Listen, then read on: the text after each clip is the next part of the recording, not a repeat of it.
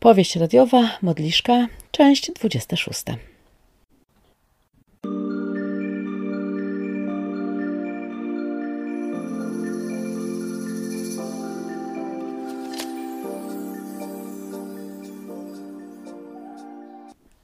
Weronika tuż po wyjściu z pracy jeszcze w windzie wybrała numer telefonu Maurycego. Umówili się na kolację. Na tę kolację, którą odkładali już i odkładali. Po dwudziestej Weronika w chabrowej sukience z wyciętym pięknym dekoltem weszła do elefanta. Była to już z Maurycym dwa razy i zawsze były to miłe wieczory. Całą drogę do restauracji zastanawiała się nad tym, czy rzeczywiście stała się modliszką, oziębłą, pozornie miłą, dążącą do osiągnięcia celu.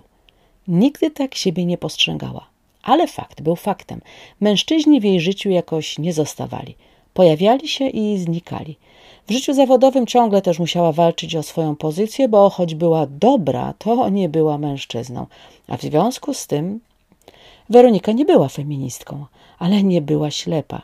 Jej koledzy na równorzędnych stanowiskach zarabiali przynajmniej jedną trzecią więcej. Łatwiej przechodzili szczeble awansu, chociaż byli obiektywnie patrząc, y, niestety nie lepsi.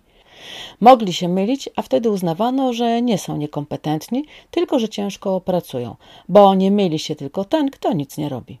Świat jest pełen komunałów i etykietek, a ona coraz bardziej wierzyła, że jest modliszką. Może dlatego też miała wiele mieszanych uczuć związanych z Maurycym.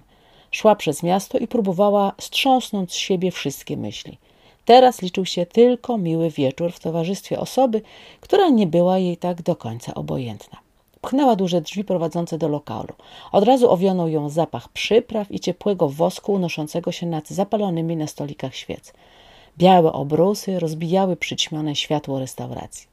Weronika omiotła spojrzeniem pomieszczenie i po prawej stronie zauważyła Maurycego. Kiwnęła mu głową na powitanie i zaczęła sunąć w jego kierunku, bezszelestnie i zwiewnie, jak nie ona.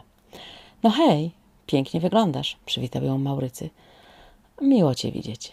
Weronika była powściągliwa. Maurycy wyglądał jak kiedyś, wyprostowany, schludny, ale Weronice nie umknęło, że zapadły mu się nieco policzki i blask z oczu nieco zniknął. Weronika zajęła miejsce naprzeciwko przyjaciela. E, czego się napijesz, Weroniko? Może sok pomarańczowy, ale bez kostek lodu.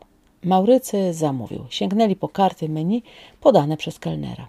Cisza zawisła między nimi. Maurycy podniósł wzrok z nad karty i przyglądał się Weronice nieco przeciągle. Chwyciła to spojrzenie. Uśmiechnęła się.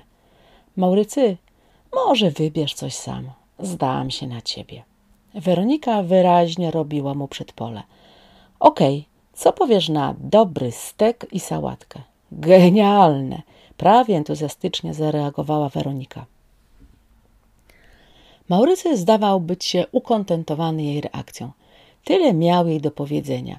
Nie wiedział tylko, czy to jest ten najlepszy moment. W jego życiu trochę się pozmieniało, pokomplikowało, ale też i pojawiły się nowe szanse i nowe drogi. Pobyt w Londynie sporo rzeczy mu uświadomił. Weronika nie była mu obojętna. Cenił sobie jej podejście do życia. Wiedział, że jest ambitna i samotna, chociaż nigdy o tym głośno nie mówiła.